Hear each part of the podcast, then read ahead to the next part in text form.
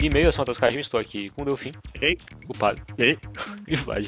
Fala. Então, estamos aqui para ler e-mails e só isso, porque a gente tem uma entrevista com a Panini que vem logo em seguida, que vai ser gigante, então a gente não vai fazer mais nada nesse episódio. Vamos falar de uma notícia só, na verdade. É, na verdade a gente tem que comentar uma única notícia, porque é, essa entrevista foi gravada antes do carnaval, então o Fabiano falou que ele não podia falar ainda sobre o destino da revista Vertigo, por isso que não tem nenhuma, nenhuma pergunta sobre a revista Vertigo na entrevista, né? Ele falou isso em off pra gente. E depois, pouco tempo depois da entrevista, saiu a notícia oficial de que a revista Vertigo vai ser realmente cancelada. É, deu primeiro no Paulo Ramos, do blog dos quadrinhos. Ele deu, a, ele deu furo no Facebook e no Twitter, provavelmente porque ele teve acesso primeiro à edição número 50, porque essa informação está no editorial do número 50 Sim. da revista Vertigo. É, é uma notícia triste ou boa? A única coisa que eu sei é que ela era esperada. Pra falar bem a verdade, pra mim ela é boa. Olha, eu tinha parado de comprar a mensal da Vest há algum tempo já, né, pra falar a verdade. Eu, eu era um que não lia Casa dos Mistérios, então ultimamente eu tava comprando Vertigo, a Vertigo mensal só por causa do, do Hellblazer e por causa do Scalp, porque eu queria ver o final do Scalp. É, eu acho que o esquema de encadernados é, é muito melhor do que esse esquema de revista mix pra Vertigo, né, pras coisas da Vertigo. Então, eu não achei uma notícia ruim, não. Mas foi uma revista que Eu começou que- muito bem, assim, ela teve um tempo muito bom, né? Então é. É, Eu, eu acho que o fato deles terem terminado todas as séries que começaram, eu acho louvável pra caramba. Sim. Eu acho que realmente o lugar da Vertigo é nas prateleiras. Sem a revista, no entanto, a gente pode não ter acesso a. A gente diminui a chance de ter acesso às coisas antigas que nós conversamos no nosso podcast da iniciativa Vertigo. É, mas mesmo com a revista, cara, o que, que saiu de antigo, realmente antigo É, eu acho lá? que o que a gente vai ter menos, na verdade, vai ser tipo de títulos novos com menos força, tipo Scalpo, que era um título que Menos saía. força. Menos. Menos força. é, tipo Scalpo, que era um título que não tinha tanta força assim, que saiu na mensal. Não, Scalpo não. Scalpo eu acho que se saísse encadernado, acho que sairia bem. O negócio é Ah, tipo não Casa sei, dos cara. Mistérios, sabe? Casa dos Mistérios, acho que. Vikings, que era uma sair. série bem bacana também, que eu não sei se ia dar certo encadernado. Mas Acho que até saiu encadernado que não deu certo. saiu dois, cara. Não, não É, sei se não deu não deu certo. certo. Não sei, porque saiu um, aí passou um tempão, depois saiu o outro. Não sei, talvez. É, mas é, não- na entrevista o pessoal vai ouvir eu, não, mas eles não falaram de Vikings, né? A gente não perguntou eh, especificamente de Vikings. sobre Vikings não. A gente perguntou sobre a nossa, nossa viuvez. né? O, o- a questão dos encadernados do Panini agora está mais encaminhada, mas vocês lembram que no começo era problemática. Esse problema vai ser abordado na entrevista também. É aquela coisa, espero que seja uma publicação nos TPs para a livraria, mas é, é- não é só livraria, é livraria e banca. A Panini acho que ela ainda mantém essa postura de, de encadernados para a banca, junto com a livraria. Mas eu acho que, ao mesmo tempo que me parece que vai ser algo mais sólido, mais bem pensado, estruturado, que não vão abandonar a linha, ao mesmo tempo vão ser lançamentos mais raros. E eu, isso é isso é que segura um pouco. Eu acho que eles vão terminar o que eles começaram, né? Tipo o ZDM, para dar um exemplo fácil. Mas abrirem as séries novas é que eu quero ver, né? Ah, mas Principalmente com CDM a da Vertigo, né? CDM era aquele esquema de, de livraria ainda, né? Então, É, é livraria, mas vai para bancas selecionadas. É, Então, mas eu acho que o que chamei eles vão fazer Red mais e mais é esse esquema de TP mesmo, sabe? Tipo Y, Fábulas, que são séries que saíram nesse formato assim pra banca e que foram É. muito bem, cara. certamente, certamente o Monstro do Pântano do Alan Moore, o Invisível, eles vão ser nesse esquema aí, Sweet Tooth também, essa coisa bem mais simples que agrega bem mais, ah, chama bem mais atenção da galera. Eu acho que é meio difícil ir- ir pra tipo, esse formato mais pesado, assim, pra coisas que não são muito conhecidas, sabe? Tipo, então a gente viu o que aconteceu com o Starman, por exemplo. que- Eu não me incomodaria nem um pouco se a Panini liberasse as coisas que não são ela assim, puta, isso não tem interesse e tal, liberasse para outras editoras ah, se aventurarem, sabe? Nesse catálogo. Se Mas aí não- isso- Não é só uma questão da Panini, né, cara? Foi, tem a ver com o tipo de licenciamento que eles fizeram. Não, não, sim, é, não, não, é que aquele negócio, ah, eles têm exclusividade, até o momento em que eles abrem mão, né? Então, tipo, aquele negócio, não publicar e não abrir mão, aí que eu acho meio complicado, porque, tipo, se alguma editora estiver interessada, seria bacana eles terem a possibilidade. Por exemplo, a New Pop publicou a linha Vertigo Crime, porque houve a licença. Se abriu mão da linha Vertigo Crime e a New Pop estava interessada e publicou. Isso é bacana. Então, tipo, se por acaso uh, houvesse essa, essa, essa, possibilidade, editoras poderiam ter possibilidade de pôr a mão uh, em títulos mais difíceis da Vertigo, mas dá a chance do leitor brasileiro escolher se gosta ou não gosta daquilo, entendeu? No fim das contas, quem manda é o leitor. Eu acho que isso não é uma decisão da Panini Brasil, assim, sozinha, sabe? Eu acho que isso vem... Não, não, não. Eu, eu, claro que não, né, Kajima? Mas eu tô falando... Uh, se houver, eh, tipo, é uma coisa, tem que haver uma outra editora com interesse em títulos mais desconhecidos, mais difíceis, sabe? É, é tudo uma, é tudo é tudo uma conjuntura, não, nunca é uma decisão unilateral. É uma decisão conversada a, a várias em várias instâncias, mas se houvesse possibilidade, por que não, né? Fica aí a ideia. Vocês não querem nem dar uma palhinha da, da roupa nova do Flash? A roupa nova do Flash. A gente já falou um monte da roupa do Flash. A não, a gente viu a máscara do Flash agora, a gente viu Fala. a roupa inteira, né? Não, mas antes de chegar a gente tava falando sobre meia hora já, né? Só não tava gravando. então, então vamos falar gravando, né? A gente pode falar da roupa nova e toca a roupa nova junto. É? Nossa, cara. Perfeito, assim. Boa, boa, boa. Delfim, o que você achou da roupa nova do Flash? Eu, eu, eu não gostei do emblema, cara. Tá muito vermelho, muito, muito. A roupa inteira tá muito couro, meio um tom mais escuro de repente o símbolo tá aquele vermelho puro de quadrinhos aquele risco, risco é ótimo, aquele raio amarelo. Sabe o que eu gostei, é... cara? Eu gostei do, do fundo não ser branco. O branco é, é, é destoa muito, sabe? Eu acho que o, o, vermelho. Ah, não, não, não, tudo bem, mas eu acho que, tipo, se tivesse um tom parecido com o tom da roupa, o raio se destacaria, entendeu? Eu já não gostei do tom da roupa, sabe? Eu acho que a roupa toda devia ser naquele tom do raio, do emblema. É, também, tá. É, mas, tipo, é, você concorda que a roupa tipo e Uma unanimidade, né? Tipo, ter tudo, tipo, uniforme. Emblema, a, roupa, a roupa e o emblema no, no, mesmo tom seria bacana, né? Ter uma uniformidade. Pra destacar o raio amarelo. Eu achei que a foto que eles escolheram pra divulgar foi muito ruim. A foto, a eu iluminação eu acho dela que é foto, eu acho que é foto de paparazzi, cara. Foto que deu, não é foto oficial aqui. Não, não, não. não é ah, tem a foto oficial, que é que ele tá agachado. É cheio de pós-produção. Ah, tá, ok. E aquela foto, ela tá bem produzida, sabe? A outra foto lá do paparazzi tá ridícula, mas... Ah, aí o que, o que eu tava falando com o Vlad antes, que o Vlad até falou que pelo menos não é um colan, né? Porque esse cara, ele é muito fraquinho pra usar um colan, que ficar... É, o colan ia ser ridículo. Se eles botassem colan, eles teriam que botar aqueles músculos falsos, que nem a, a série dos anos 90. Ia ficar falando, horrível. Falando em série dos anos 90, o, o ator da série vai estar no, no piloto também, né? Vai, vai. Será que ele vai ser o Jay Garrick, cara? Eu... Não, eu duvido ou ele vai ser uma coisa mais obscura, tipo Vax Mercúrio. Não, não, não. Eu acho, que, eu acho que não vai ser nenhum velocista, cara. Acho que não, não faz muito sentido botar outro velocista agora, sabe? Eu acho que ele vai ser o pai do Flash. É, é uma das especulações que tem mais força é essa, dele ser o pai. Olha a fotinha dele saltando e correndo ali. É, essas fotos de paparazzi, cara, eu acho que não tem nada a ver ficar botando essas fotos, porque, pô, isso vai ser um microsegundo na cena, sabe? É, então, uma parada que eu acho esse uniforme ele não funciona bem à, à luz do dia, deu pra gente ver isso. Então eu acho que eles vão ter que colocar. A série vai ter tipo um clima muito dark para funcionar esse uniforme. Que eu não acho que seja uma coisa que combine com Flash. Assim. É, eles já tentaram isso na série dos anos 90 e não deu muito certo.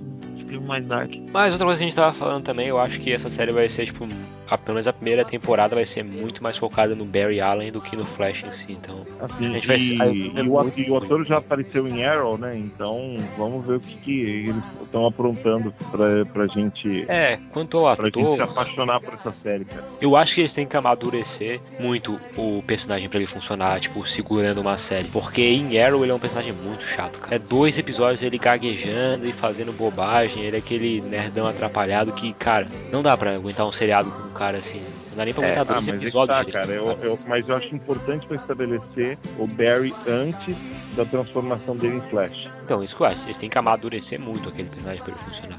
E, tipo, dar uma identidade para ele, porque ele não parece o Wally West, não parece o Barry Allen, não parece o Bart Allen, ele não parece ninguém, sabe? Ele é, tipo, muito bobão. É, eu acho, eu acho que eles pegaram é, esse outro episódio que eles estavam querendo fazer, que seria o o vigésimo, eles poderiam aprofundar um pouco mais. Só que acabou sendo muito sucinto né, o que aconteceu no Arrow.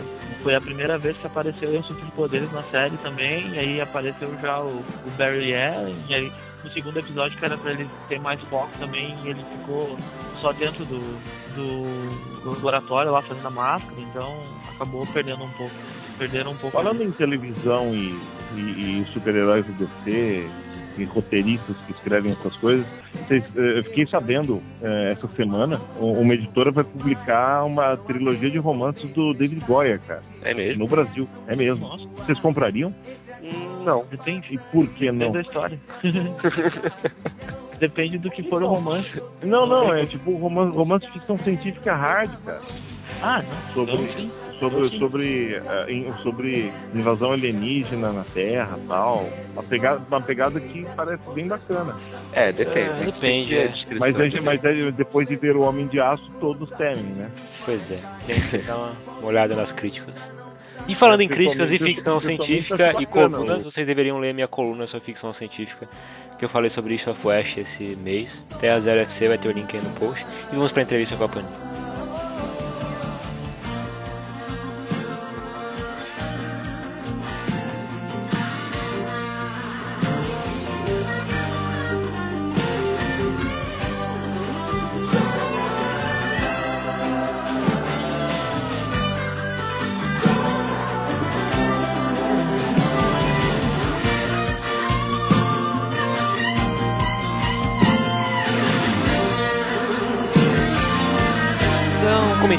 Comentário sobre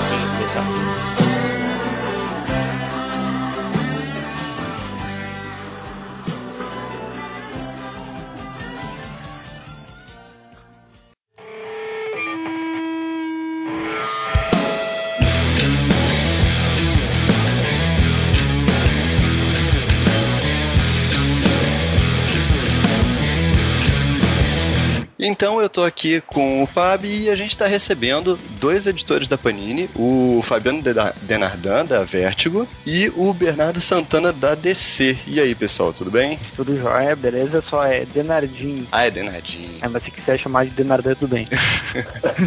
É mais fácil chamar de Og. É, É, vamos mais chamar de fácil. e aí, Bernardo, beleza? Beleza, tudo bom? É Bernardo Santana mesmo que fala, certo. Não, não é Santana?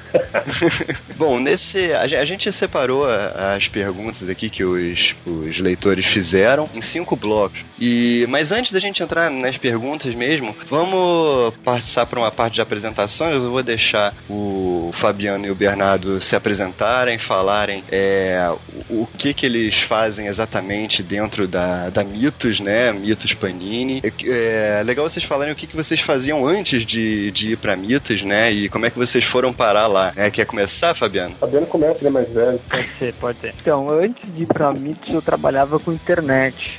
Eu era produtor de internet, uma produtora em Santa Maria, no Rio Grande do Sul. E daí eu fui pra São Paulo, trabalhei num portal lá. Daí o portal quebrou, como todos os portais quase. E eu conheci o JP, ele tinha uma editora, Via Letter, e a gente conversava, eu apresentava propostas pra Via Letter, pra ver se publicava alguma coisa por lá. Só que nunca rolou com a Via Letter.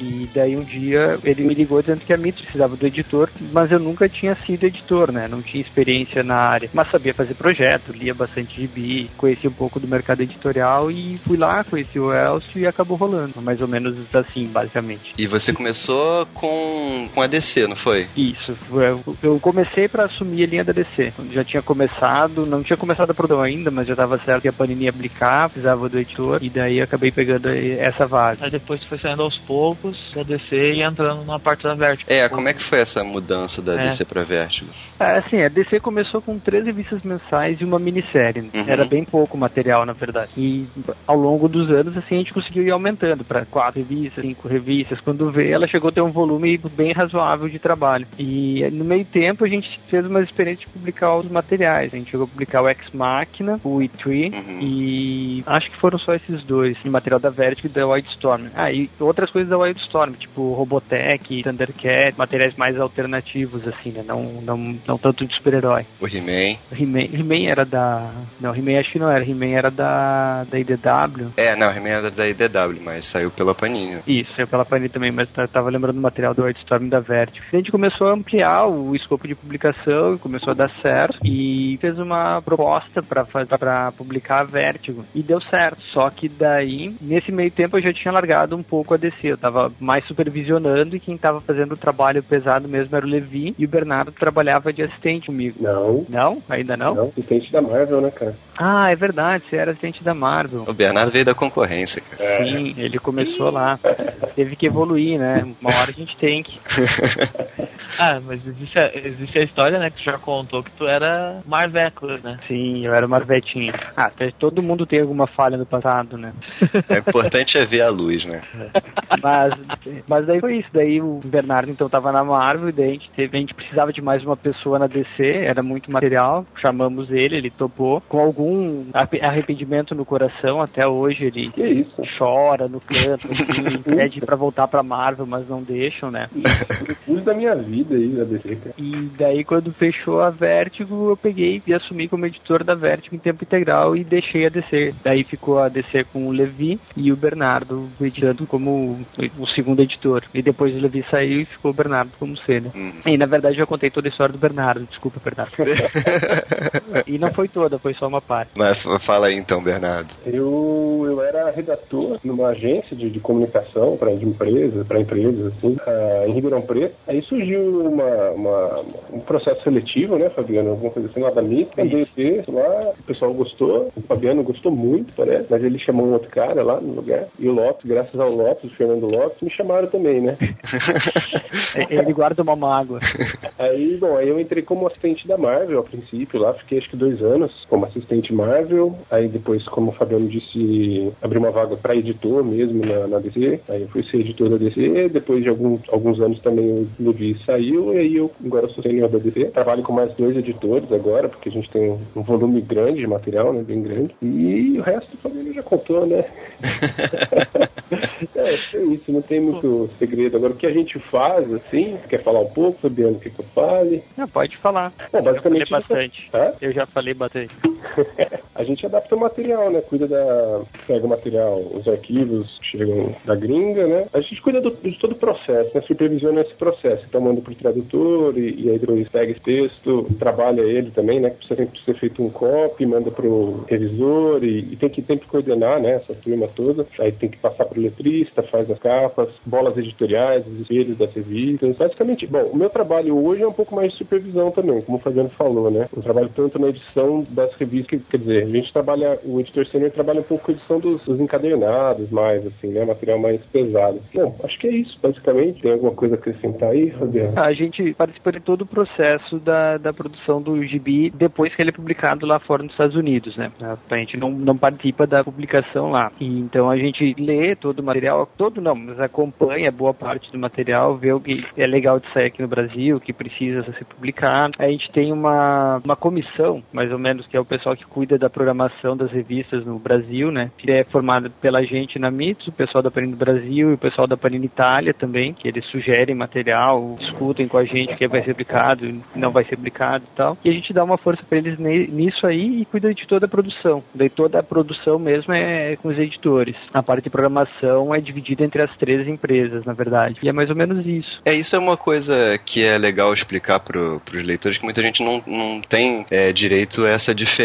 na cabeça, né? Qual é a diferença entre a Mitos, a Panini Brasil e a Panini Itália? Tá, A Mitos é uma empresa que presta serviço para a Panini Brasil. E a Panini Brasil faz parte da Panini Itália. A Panini Itália tem a licença para publicar a DC em alguns países e um desses países é o Brasil. A Panini Brasil cuida da parte local e a Panini Itália cuida da parte mais global da estratégia. Então são três empresas diferentes, mas as duas Paninis fazem parte da mesma empresa. E a Mitos é contratada para fazer essa produção. Mas quem edita, quem, quem faz todo o, o trabalho mais é, braçal, digamos assim, é a Mitos. É o trabalho prático disso, de pegar arquivo, fazer eh, tráfego de arquivo, manda pro letrista, manda pro tradutor, tudo isso é nosso. Uhum, E a parte de programação é a Panini junto a gente. uhum. Tem a parte de, de gráfica, né? Que também é, é mais com eles, né? Essa parte de marketing, né, Fabiano? Isso, a parte de fazer orçamento com as gráficas, essa parte mais burocrática de produção é, é com eles. A nossa é a produção editorial especificamente. Aham. Mas aí, quando vocês uh, têm algum projeto uh, novo que vocês querem, querem fazer, você tem que pedir liberação para Panini Itália ou vocês fazem uma reunião entre vocês aí, e aí vocês mais ou menos denominam? Ah, Quem publica é a Panini. Aham. A empresa que tem os direitos para publicar o material é a Panini. A gente sugere material e faz coisas assim, mas a gente não tem. A gente não é. Como é que eu posso dizer? O brinquedo não é. Oi? Não tem autonomia, né, de... É, não, é, não é exatamente isso, mas assim, o brinquedo não é nosso. Quem publica é a Panini, a Panini que decide o que vai ser publicado no fim das contas. Ao fim e ao cabo, são eles que estão publicando, né? A gente faz o trabalho de produção e assessoria, conhecimento do material, a parte nerd, assim, a gente dá assessoria para eles. Mas quem decide publicar mesmo, se vai ou não, quem dá o preço para as revistas e tudo mais, é a Panini. E outra coisa que eu queria saber também é como é que é é a história de vocês, assim, pessoalmente com os quadrinhos. Vocês já eram fãs de quadrinhos antes ou não? Como é que é isso? Eu sou fã desde, não sei, cara, desde uns 12, 13 anos, acho. Felizmente eu também era mais gatinho. Comecei, acho que lendo na, naquela fase do. No final da fase do Claremont, nos, nos X-Men, assim. Início dos anos 90. Isso, quando eu comecei a ler quadrinhos, né? Aí me lembro que quando eu entrei na Mitos, que foi em 2008, ou seja, né, mais de 10 anos depois, assim, eu já não, não lia tanto super-herói, assim, lia algumas coisas que saía da Marvel, coisas que chamavam a atenção, né? Eu lembro que na época teve o Guerra Civil, tava lendo, crise de identidade, nessas, esses grandes eventos, né, que pareciam mais interessantes, tava lendo, gostava de da Vertigo, né? Ah, mas deixa- é basicamente isso. Gosto mais, eu gostava bem mais de, dessa parte dos quadrinhos adultos, assim, né? Aham. Adultos, sei lá, maduros, como é que fala? Guilherme? É, quadrinhos para leitores adultos. Isso. Não, leitores maduros. Leitores maduros. Jo- é é jovens adultos, me falavam também. É, Eu comecei a ler gibi desde que eu me entendo por gente, assim. Antes de ler, de verdade, eu já lia, já lia gibi, né? Olhar figurinha e tal, principalmente material da Disney. Eu comecei a colecionar bem cedo, de ter uma pasta com gibi e coisas assim, mas era mais material da Disney. Depois eu comecei a ler Homem-Aranha, Tex, outras coisas assim. Isso, ah, não sei nem com idade, mas sei lá, 12, 13, 14 anos já li um pouco mais isso, mas ainda não lia muito super-herói. Eu comecei a ler mais super-herói depois dos 14, 15 anos. E viciei bastante em Homem-Aranha e lia bastante Conan também. Eram duas séries que eu gostava bastante. E Batman. Batman a gente brinca lá na redação que não é, não, não vale pra dizer que tu gosta da DC, que todo mundo gosta do Batman. é verdade. Se a gente perguntar pra editora, ah, prefere DC ou Marvel? Ah, DC. Tá, mas fala dois personagens da DC e um deles não pode ser o Batman. Daí já tem como dar uma selecionada. Eu comecei a ler isso aí e nunca mais parei, né? Depois de, da faculdade comecei a ler mais material da Vertigo, assim mesmo, Sandman principalmente, e li um pouco de tudo. Só não lia mangá, porque não tinha muito na época, eu nunca me adaptei muito com a leitura de mangá, mas o resto que tivesse de material eu tentava ler. Ah, só queria fazer um parênteses aí também que antes de ler super-herói também lia a turma da Mônica, né? Acho que todo mundo lia, né? Quando criança. Ah, isso sim. É, Tô marca registrado. O brasileiro lê gibi tem que ler Turma da Mônica. Mas é, você não é brasileiro, você não começou lendo Turma da Mãe. Mas é, uma pergunta que tinha me fugido naquela parte anterior, né? Vocês falaram que a Mitos ela presta serviços para Panini, mas a Mitos também publica os seus próprios quadrinhos, né? Como é que é essa diferença entre a Mitos editora e a Mitos que presta serviço para Panini? Ah, são duas empresas diferentes, assim, são pessoas diferentes envolvidas. A- Agora tem o Lopes, que está editando um pouco o material da Mitos, mas tem o Fernando Bertacchini, que é o principal editor de quadrinhos da Mitos. Ele cuida de toda a parte DC, Image e outros materiais, assim, Dark Horse principalmente, né, que a Mitos publica. Uhum. Tem o Dorival, que é um dos sócios da Mitos, que cuida da parte da Bonelli, Tex e todo esse outro material. E agora esse material novo tá mais com o Fernando Lopes. São, são empresas diferentes, daí não tem nada a ver. Isso aí quem cuida principalmente é o Elcio, que é o editor-chefe da Mitos. Ele decide o material que vai sair junto com o Dorival.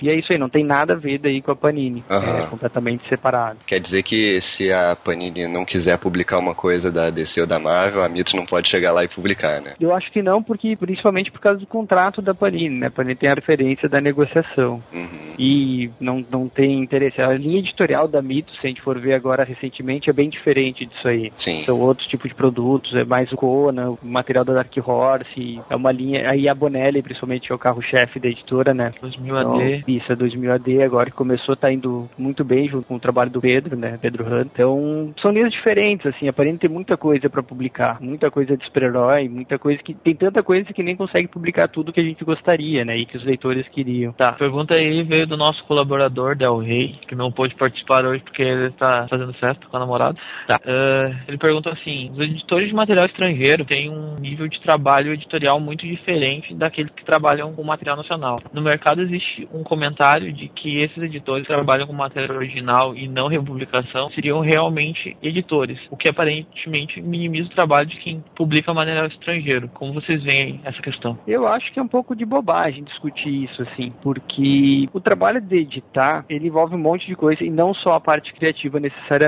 Se for pegar para ver, tu tem editores nos Estados Unidos que trabalham com a parte criativa e editores que trabalham com coletâneas, por exemplo. O material das, das edições que viram TPB lá fora tem editores diferentes dos editores que cuidaram da parte criativa, mas todo mundo é editor. Eu acho que se criou em algum momento essa ideia que editor é só quem faz o trabalho criativo. E eu acho que não é verdade, porque tu tem todo um outro tipo de trabalho criativo envolvido na, na edição. Mesmo que seja do material mensal, tem que fazer um projeto da revista, tem que ter uma concepção das páginas editoriais, tem que ter tem o trabalho de fazer o espelho, a produção editorial. Então acho que não tem a ver, são trabalhos diferentes, mas os dois são trabalhos de edição. Não acho que um compita com o outro, que tenha um tipo de, de, de disputa, alguma coisa assim. Para mim os dois são trabalhos de edição e não tem nenhum tipo de problema.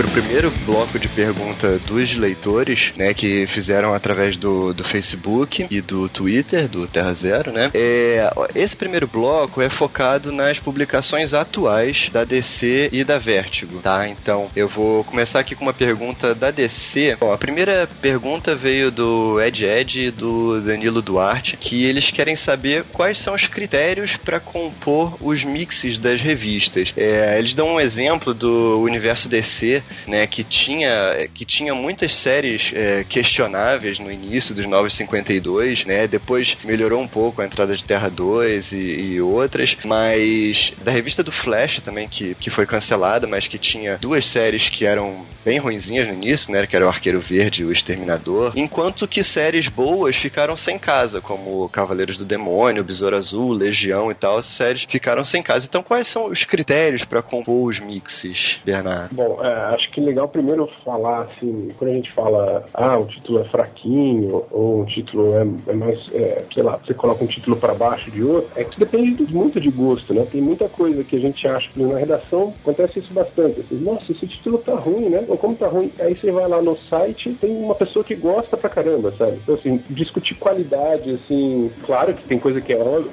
é óbvio assim, né? Mas é um pouco complicado, assim, sabe? Não tem como eu falar assim, ah, é a qualidade do título que a gente usa como critério. Porque qualidade é, é algo que, né, depende um pouco do leitor, seja ele um editor, seja ele a pessoa que está escolhendo o mix ou não. Mas, enfim, é, a gente, para os 952, foi um processo que eu passei mais, é, dividiu os títulos, obviamente, pelo, pelo universo dos personagens, né? Então tem o título do Batman, tem o título do Superman, tem o título da Liga, tem o título A Sombra do Batman, que é o universo do Batman é gigantesco, né? A gente coloca lá, mas as coisas. Foi feita uma tentativa de um título do Flash, né? Que afinal era, era algo sempre. O pessoal sempre pedia, e pô, a gente mesmo lá, pô, legal seria se tivesse um título do Flash o título era bom, né? Tentamos lá um título do Flash. Essas histórias do Flash era, era, a gente achava bem legal, né? Felizmente não deu certo. O que mais que teve? Então a gente tentou agrupar por universos, né? Mas tem muito título da DC que não tem um universo. Tem, não faz parte do universo do Batman, não faz parte do universo do Superman, então acabou indo. Esses acabaram indo para o universo Que tinha lá, esse que vocês estavam falando, acho que estavam falando de provavelmente do nuclear, né? Alguma coisa assim. É, o OMAC, nuclear, então, é, o Mr. Terrific. O OMAC eu já ouvi bastante gente elogiando, pra você ver.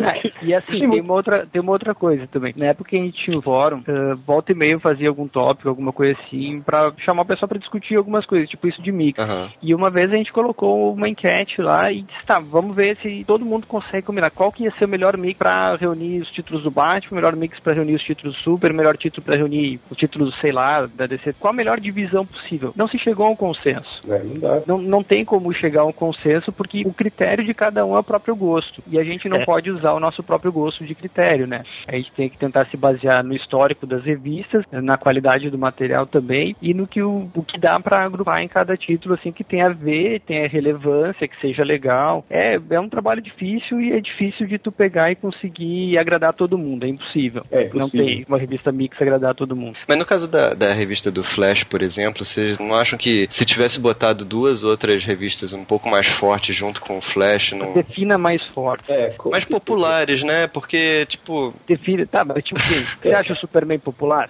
é, mas o Superman não dá, né? O Superman tá em. Tá, mas você acha o Superman popular? Sim. E se eu te disser que a revista do Super nunca foi um sucesso de vendas, assim? Ela não é das que mais vende da DC. Mas a gente mantém porque o Superman é um carro-chefe. Entende essa questão de critério? Uhum. Popularidade não é, não é só uma questão do personagem ser conhecido também. Depende muito da fase, depende muito do criador. Pega na. Deixa eu pensar naquela época do, do um ano depois. Vocês lembram dessa Sim, época? sim, aham. Então, tinha coisas que o pessoal achava que era muito ruim. Por exemplo, o material do Universo DC. Vocês lembram? O Universo DC durou acho que 13 números. Foi isso, Bernardo? Ou Foi é, mais? foi- não, acho que foram 13, né?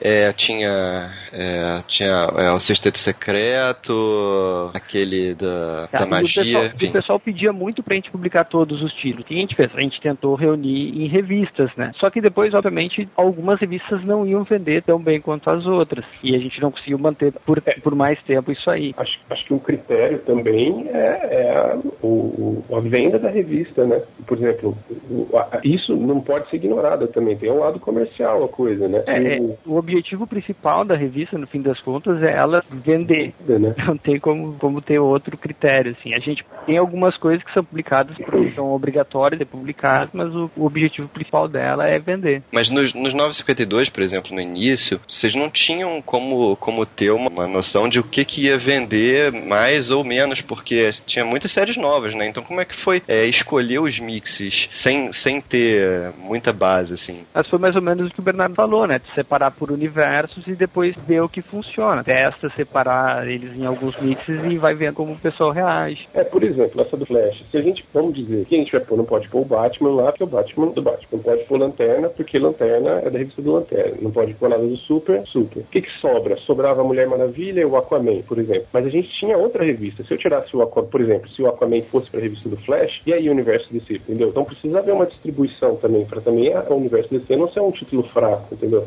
Eu acho, eu acho que, que. Passar por- Eu acho que o problema da revista do Flash foi pegar o Arqueiro Verde numa fase bem fraca. Que é o que acontece. Só que daí, se a gente não publica o Arqueiro Verde, o que acontece? O pessoal reclama que a não publica o Arqueiro Verde. Entende? Tem, tem que gerenciar isso. Mesmo na fase fraca, tem alguns personagens que são um pouco obrigatórios de ser publicados. E daí tu vai fazer o quê? Vai tirar o Arqueiro Verde, vai botar ele em outra revista. Qualquer opção vai acabar sendo ruim se você não gosta da série do personagem, né? Ah, a nossa ah, leitora Laís Campos, ah, ela fez uma pergunta mais ou menos assim. Ela perguntou como é que a recepção dos encadernados de banca, tipo Cavaleiros do Demônio, Legião, os Nove Titãs, e se esse formato pode vir a substituir os mensais. Hum, não acredito substituir os mix acho que é difícil. Mas é um formato que tem se provado que funciona para algum, alguns títulos, né? Esses títulos, por exemplo, estão que estão sem casa, né? O próprio Cavaleiros do Demônio, que é um. Que acho que é legal a gente falar o que, que aconteceu também no começo do 952, que a gente que houve uma proposta da,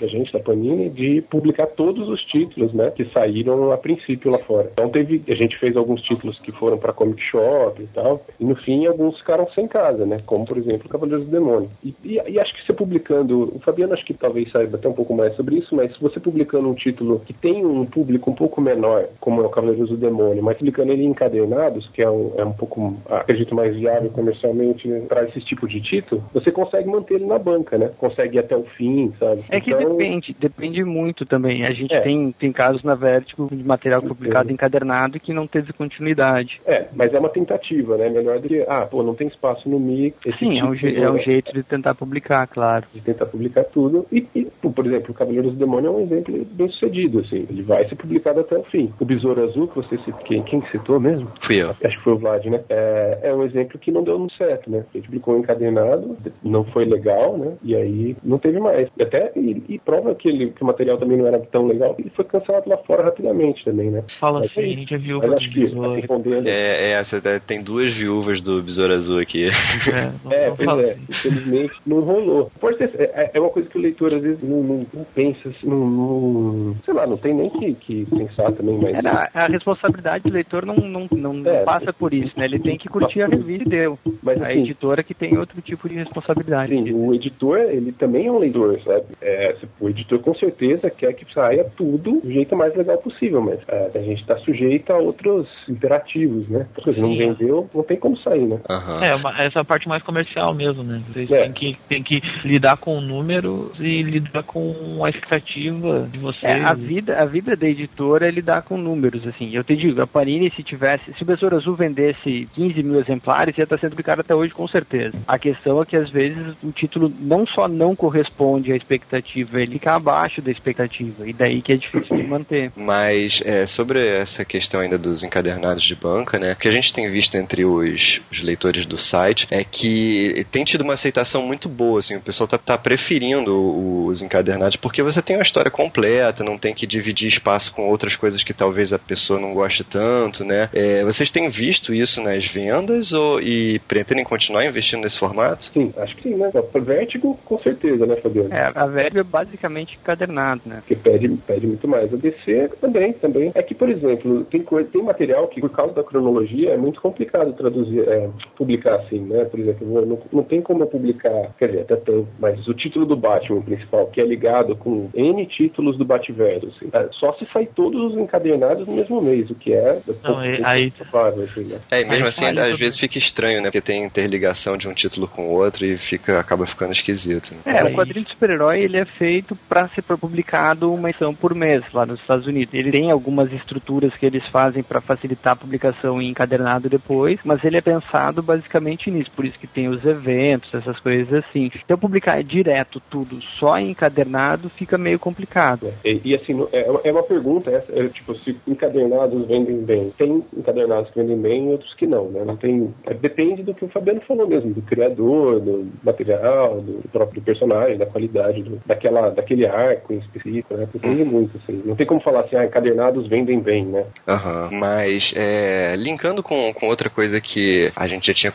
começado a falar antes, né, sobre o no início dos 952, vocês é, tinham a proposta de publicar todos os, é, todas as revistas, né? E de lá pra cá a gente viu que algumas pararam de ser publicadas, como é o caso do Besouro Azul, é, a Legião também, só teve um encadernado um, e um Cada da uma, Legião né? Perdida, é. E, e outros títulos que nem começaram a sair da segunda e da terceira onda, que já estariam na hora de sair, não começaram ainda. Esses planos mudaram de publicar tudo? Eh, vocês ainda têm Só- intenção só, de. corrigindo, Hum? O plano era publicar os 52. Sim. A origem era essa. E acho que foi publicado tudo dos 52. Pelo menos todos os títulos foram publicados. Não tudo de todos, né? É, não, é, era, é que essa proposta talvez tenha- não tenha sido, não sei, mesmo esclarecida direito. A intenção era publicar os 52 que saíram, né? Ó, a gente vai começar a publicar todos. Agora, não tem também como editora, como a, a- igualzinho, como a, a DC lá fora can- não vendeu, cancela título, aqui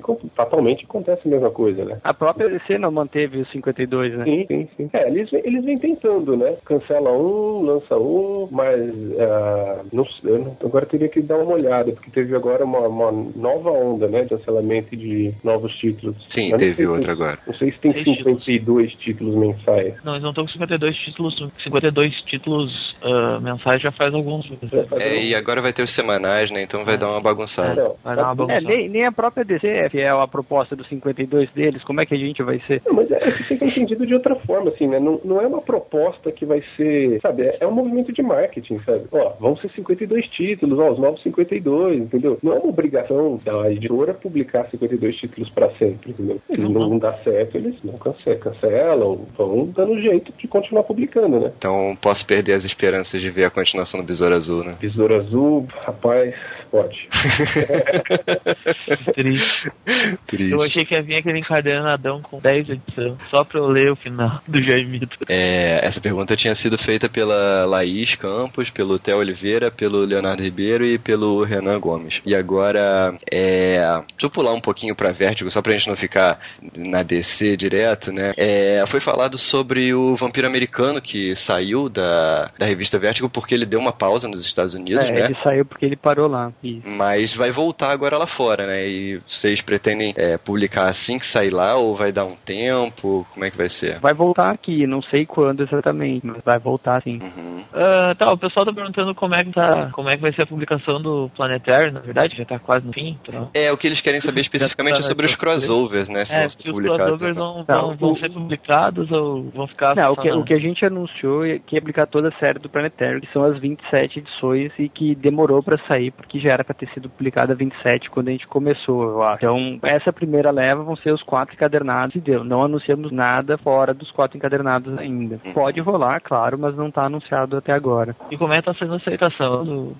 Pode dizer, Fabiano, do Planetário? Cara, tá sendo publicado tão rápido que é até difícil da gente saber como é que tá indo a performance. A ideia de, a ideia que a gente teve com o Planetário é publicar logo. Eu imagino que esteja indo bem. O meu critério, assim, pra ver o que tá indo bem ou não, é enquanto eles estão me pedindo pra mandar as revistas pra gráfica. Enquanto me pedem pra mandar a revista pra gráfica, pra mim é o sinal que tá indo bem. Então eu acho que é o sinal, é o mesmo sinal pro leitor, né? Enquanto o material tá saindo, é bom. É isso.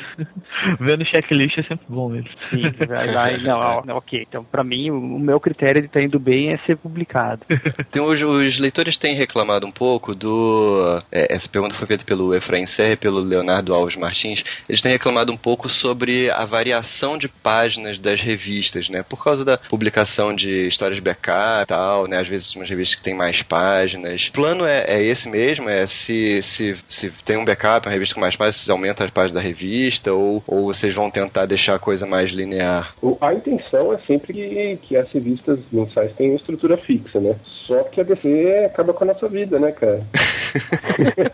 assim, não, tô brincando, claro, mas. ah, por exemplo, o Batman é pra ter três revistas no mix, ou seja, 68 páginas. Só que toda a revista do Batman tem 30 histórias, tem 30 páginas de história. E aí vai pegar Detective Comics, tem mais 30, então não tem como manter. Acaba sendo o formato do Batman, né, aliás, o número de páginas do Batman hoje é quase oficialmente 80 mais 4, sabe? 84 páginas. Por, por conta do tamanho da revista gringa, né? A gente fica um pouco refém disso, né? Agora, quantas histórias backup? Às vezes elas precisam ser publicadas, sabe? Por conta da cronologia mesmo. Ou, ou porque a, ó, a história é boa mesmo, sabe? É legal pra caramba, a gente fala, vamos publicar isso aqui, né? Então, assim, aí tem a, a- as revistas, elas têm uma estrutura fixa, mas ela é, ela é fixa no número de revistas no, de, no mix, entendeu? Aham. Nas revistas, por exemplo, na Sombra do Batman Universo DC, são sete revistas no mix. Mas vamos dizer que tem lá um anual que tem que ser publicado, porque é parte, por exemplo, o anual da Catwoman, da Mulher, da Mulher Gato, que está entre Catwoman 12 e 13. Se o cara lê a 12 e depois lê a 13 sem ler o, o anual, ele não vai entender nada. Então a gente tem que publicar, tem que publicar na revista. Não dá para publicar num especial fora, que senão o cara do leitor mata a gente, né? Aham. Então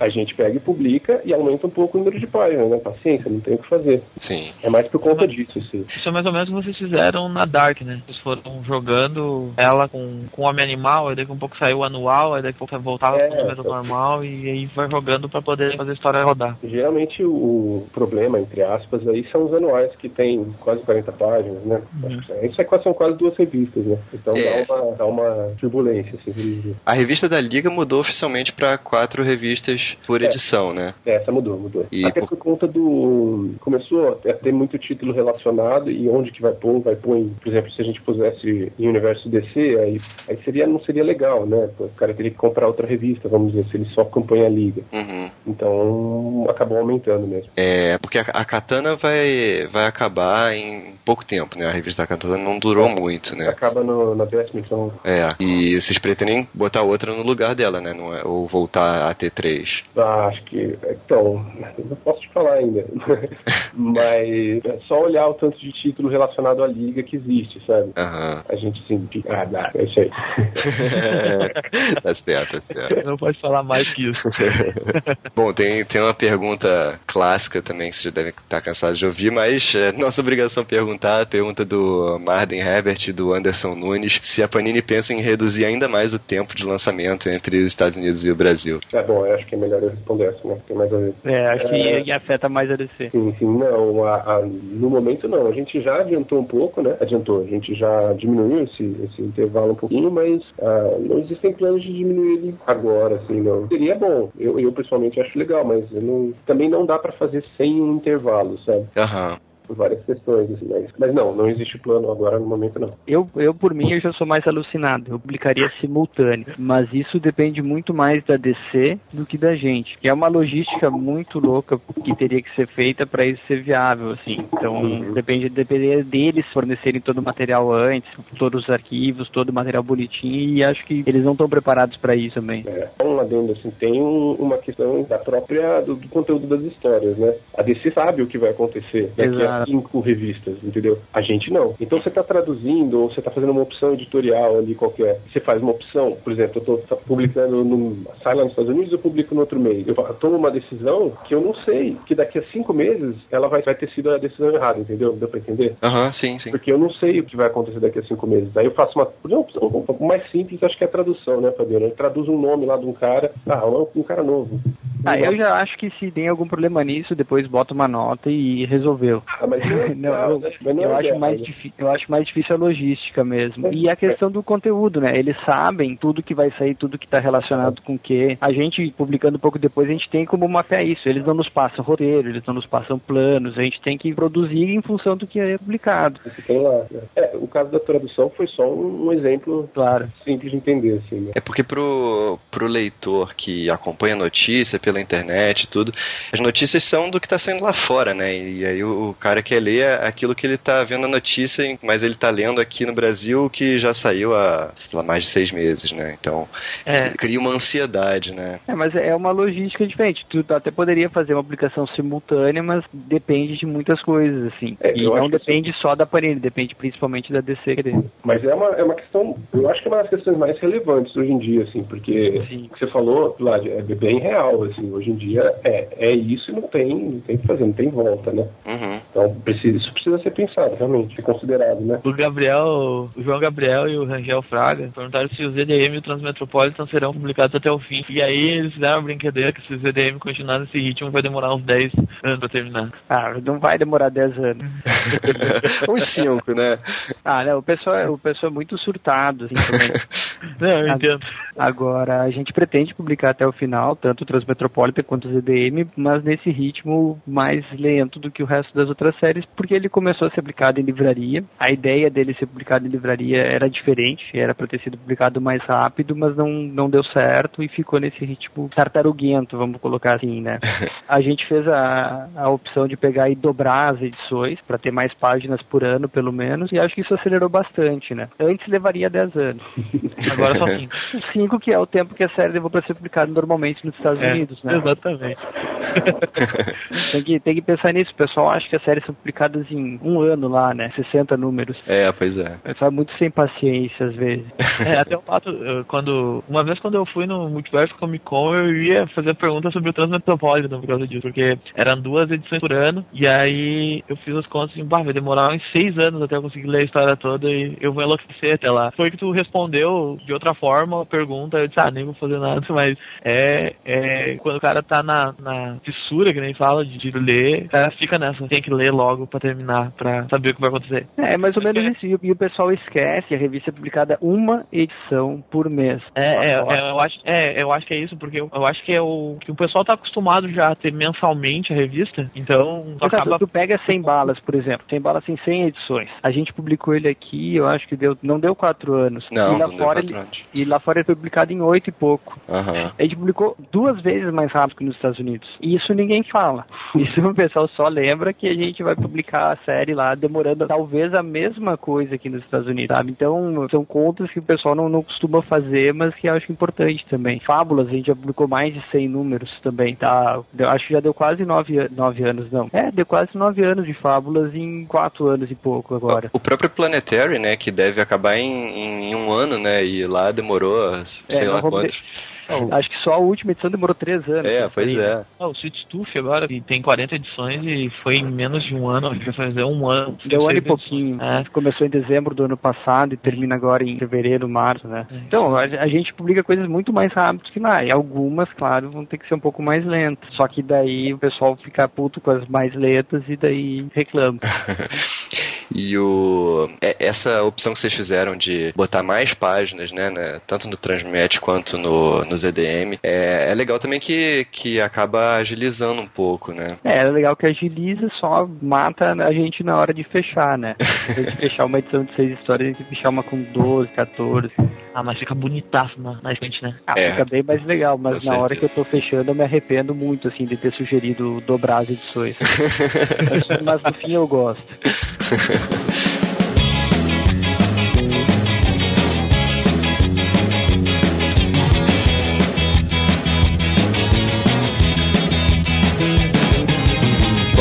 segundo bloco de perguntas. Essas daqui eu acho que são mais rápidas, é, são mais coisas de, de, de, de sim ou não, não tem muito que, que é, florear, né? É, que é uma parte sobre republicações, né? É, a gente tem visto nas bancas é, várias republicações da Marvel, né? A Marvel tem republicado muita coisa. É, ano passado saiu X-Men, Homem-Aranha, Vingadores, saiu muita coisa antiga, né? E isso a gente não vê na DC, né? Ou vê muito pouco. É, vocês têm planos de republicar mais coisas da DC e aí o- os leitores, o JB Show, o André Gabão, o Paulo Egídio, o Marcos Vilela, o Nathan Henrique, deram algumas sugestões de coisas para serem republicadas, como o Contrato de Judas, é, a Liga, a fase da Liga do Satélite, revistas do Lobo, é, War of the Gods, e também eles perguntam sobre coisas mais recentes, como Guerra dos Anéis, Crise Final, Noite Mais Densa, e até mesmo coisas dos Novos 52, né? Quais são os planos para republicações da DC? bastante coisa em vista, assim, é, de tudo isso que foi dito.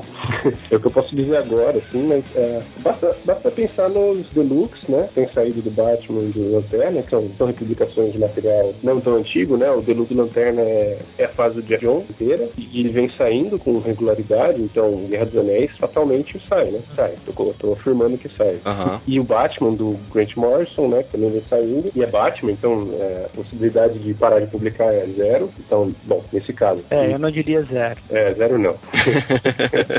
então vai continuar saindo também os deluxe do Batman. E tem, tem bastante republicação, assim, tanto republicação de coisa que a Panini já imprimiu, de clássicos da DC, que vão, vão ser só re- vão ser reimpressos, né? Coisa que esgotou a tiragem, quanto material clássico mesmo, e até material antigão, coisas de crônicas. É, o pessoal que, que gosta, assim, vai, vai ficar contente esse ano. Assim. Mas é, assim, o que eu tenho visto é que é, as republicações da Marvel tem, tem os deluxes, né, da Marvel, tem os Novos Uhum. Vingadores e tal, e tem republicações em banca, né, e a DC só tem republicações em formato deluxe, basicamente, né. Não, o Deluxe, o Deluxe é banca, né? Ele é híbrido agora, ele é, ele é distribuído em banca e livraria. Eu, é, aqui no Rio eu não tenho visto em banca, Não, só é- vejo em bom, livraria. Aqui- os, primeiros, aqui- os primeiros números não eram, né? Agora ele é, né? Aí eu não sei como é que tá a distribuição, né? Ah, pra mim chegou, chegou os do Lanterna Verde, chegaram na, na banca onde eu ia. Na banca, né? É, mas o, a questão de banca, livraria e tal, é mais, acho que pela, por causa do preço, né? Porque esses da Marvel, eles são é, capa cartonada, né? São mais baratos. Você está-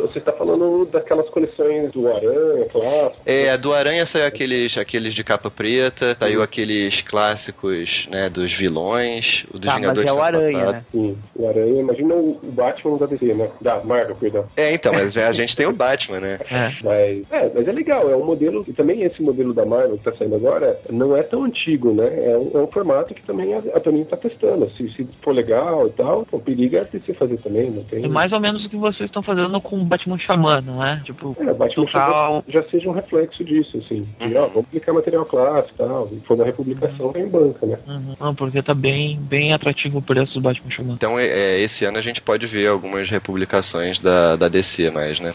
É, é que assim, republicação nesse, nesse estilo da Marvel, da coleção histórica, Coleção histórica, Marvel, né, que chama. Aham. É, esse modelo de, de, de republicação, não. Por enquanto, não. Mas material republicado que sai em banca em outros formatos, sim. Vai sair mais coisa, sim. Bastante coisa até. Uhum, legal. O Léo Aguiar, o Leandro Mercan... Mercandali, Mercader, ah, vou saber eu como é que é o nome desse cara, o Ricardo Delfim e o Leonardo Alves. O Ricardo Delfim, desse- será que é parente do Delfim? Eu não sei, será que ele tem bigode? Ricardo Delfim, se vocês estiverem ouvindo isso, mande uma foto de bigode. Vamos ver se você é parente do Delfim e do, e do Dambado. Então, Fabiano, ah, Oi. o pessoal tá com uma. Tem aquela, sabe? Toda vez que a gente entra no, no hot site da Vertigo, as perguntas são quase sempre bem parecidas, né? Ah, então, eu, eu sei bem. mais uma vez, mais uma vez eu vou te fazer uma pergunta que aparece no hot site, mas tem algumas coisas bem interessantes também no. Ah, Prometeia, homem animal, alguma chance? Ah, cara, eu vou responder o que eu respondo no site. Chance tem de publicar todo o material da VET. Todo. A única dúvida e discrepância em relação ao que o pessoal quer é quando. Então, agora, no momento, não deve rolar nem Prometeia, nem Homem Animal. A gente vai, acabou de anunciar duas séries novas aí que vão começar. Então, talvez daqui a um tempo, mas não tem como publicar tudo ao mesmo tempo. Então, é por isso que eu sempre peço pro pessoal ter um pouco de paciência, que a Vertigo foi publicada em mais de 25 anos, a gente tá só há quatro publicando aqui. Então, tem coisa pra caramba pra publicar. Beleza. E aí eles têm a ideia ainda, assim, também. Se vocês têm a ideia de fazer one shot, tipo Press, ou lançar algumas minisséries antigas, tipo Invisible Hand. É, eu não sei se vocês sabem, mas, mas ah, no, no final do ano passado, né, a gente participou de, um- de uma homenagem que o pessoal de podcasts fez pro, pros 20 anos da Vertigo e a gente ficou responsável por falar sobre séries. É, Ah, eu, séries. vi, eu, eu parei de um podcast também dessa, da homenagem. Sim, sim. É, a, gente, a gente ficou responsável por falar sobre séries menos conhecidas, né? Ou séries esquecidas da Vertigo. E a gente acabou achando coisas muito legais, como, como um one shot do Press, que é do. Brubaker. do Brubaker, né? Que é escrito pelo Ed Brubaker. É, minisséries, de minissérie de quatro partes, como Invisible Tá, Hand. agora, agora vocês acabaram de me perguntar se a gente vai publicar Prometia. Qual desses materiais vocês acham que tem chance de sair primeiro? Prometia ou Press? É, obviamente eu Prometeia. né? Então, é, é difícil a gente pegar e falar de algumas coisas mais obscuras quando a gente tem muita coisa obrigatória publicar, né? Então, assim, deve aparecer alguma coisa, tipo, a gente publicou a história perdida do Warren Ellis do Hellblazer ano passado, publicamos aquela coletânea de histórias curtas na Vertigo Especial. Sim. São coisas que eram mais raras, mais difíceis, a gente acabou publicando. Mas ainda tem muita coisa obrigatória para publicar antes da gente voltar para esse material mais alternativo, assim. É, aliás, esse, esse Vértigo especial foi uma iniciativa bem legal. Agora, eu, eu queria saber se, se, se deu certo, se vocês pretendem publicar alguma coisa parecida no futuro. Acho que vai ter sim, mas não sei, não sei não, não posso te adiantar o conteúdo ainda. Sim. Mas deve, de- devemos repetir sim. É, não, porque foi um material bem legal que ninguém esperava, assim, e pode, e essas duas histórias que a gente falou agora, elas se encaixam bem nesse, nesse estilo, assim, porque são histórias rápidas, né? É, não, eu, o material foi bacana, eu acho que foi massa e a gente consegue fazer surpresas boas ainda, né? É, voltando um pouco pra DC, e os encadernados que foram interrompidos, como Starman, Liga do Morrison, Batman do New Adams, Crise nas Múltiplas entendendo, cara. Terras. Tá tendo, tá tendo uma referência, cara. Vou desligar, porque não tô, não tô conseguindo, cara. É. Perguntas do Leandro Mercandali, Valdemar Moraes, Sheldon Fernandes, Carlos Eduardo Braga, todos querem saber sobre as continuações dos encadernados interrompidos. Cara, eu, eu acho que essa pergunta já tá meio respondida, né? É, é. Porque o tempo já respondeu isso. A gente queria publicar tudo até o final, mas às vezes não rola. Não rola. É. Alguma coisa pode voltar e tal, talvez em outro formato, talvez de outro jeito, mas eu acho que já está respondida pelo tempo. É, a- acho que essa, essa, essa questão que o Fabiano falou do formato é legal, porque a Panini, às vezes, quer dizer, tá sempre testando formatos novos, jeitos, é, formas novas de publicar, né? Então, isso se- abre espaço para que esses materiais sejam publicados de outra forma, mas não dá para garantir nada, né? Tem coisa que pode sair, outra que dificilmente vai ter sequência mesmo. Teria que ver caso por caso, sabe? É, eu- eu acho que no caso do Starman, o que não ajudou acho que foi o formato, porque uh, o que a gente vê de gente falando sobre Starman e pedindo e coisa é bem. Cara, mas eu vou te dizer, às rodando, vezes né? o que a gente vê de coisas na internet não se, É. não se transforma em venda. Uhum. Isso são duas coisas completamente diferentes. O pessoal pode falar muito, muito, muito de uma coisa e ela não vender. Uhum. Por exemplo, você fala que o pessoal queria mais encadernado também e tal. A gente tinha uma série chamada Clássicos DC, grandes Sim. clássicos DC, né? Vocês lembram? Sim, uma Uhum. série excelente. Pô, a gente publicou só coisa legal lá. Teve 12 números e não conseguiu ir além. E o, o décimo segundo foi o Odisseia Cósmica, teve Batman Messias, teve Legendas, uhum. teve o, uma coleteira do material do Alan Moore também. Sim. E acabou não dando continuidade porque não atingia a expectativa mínima da, da Panini. Uhum. Daí fica difícil, assim, a gente manter uma linha se ela não tem a aceitação do público. E a aceitação do público não é só o pessoal pedir ou falar, é o pessoal comprar, no fim das contas, né? Yogi, a pergunta aqui, também já, já sei a resposta, quando saem os próximos volumes do Pre-Day, assim, alguma coisa agendada? É, eu, eu, vou te responder este ano. Esse ano.